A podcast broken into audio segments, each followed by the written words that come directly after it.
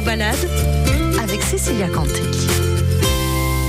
Le moment des vacances, c'est peut-être l'occasion pour vous de vous consacrer à une de vos passions, le sport par exemple. Et je pense ne rien vous apprendre si je vous dis qu'un des sports qui compte le plus de licenciés sur notre île, eh bien, c'est le football. Alors, justement, que représente le foot pour vous? Une bonne partie de ma vie, c'est-à-dire qu'en étant passionné, euh, ça me prend beaucoup de temps, donc à la télé, euh, voir les matchs sporting, euh, voir les matchs, matchs sporting à domicile, hein, au stade, et, les les autres matchs à la télé, quoi. Spectateurs, joueurs, supporters.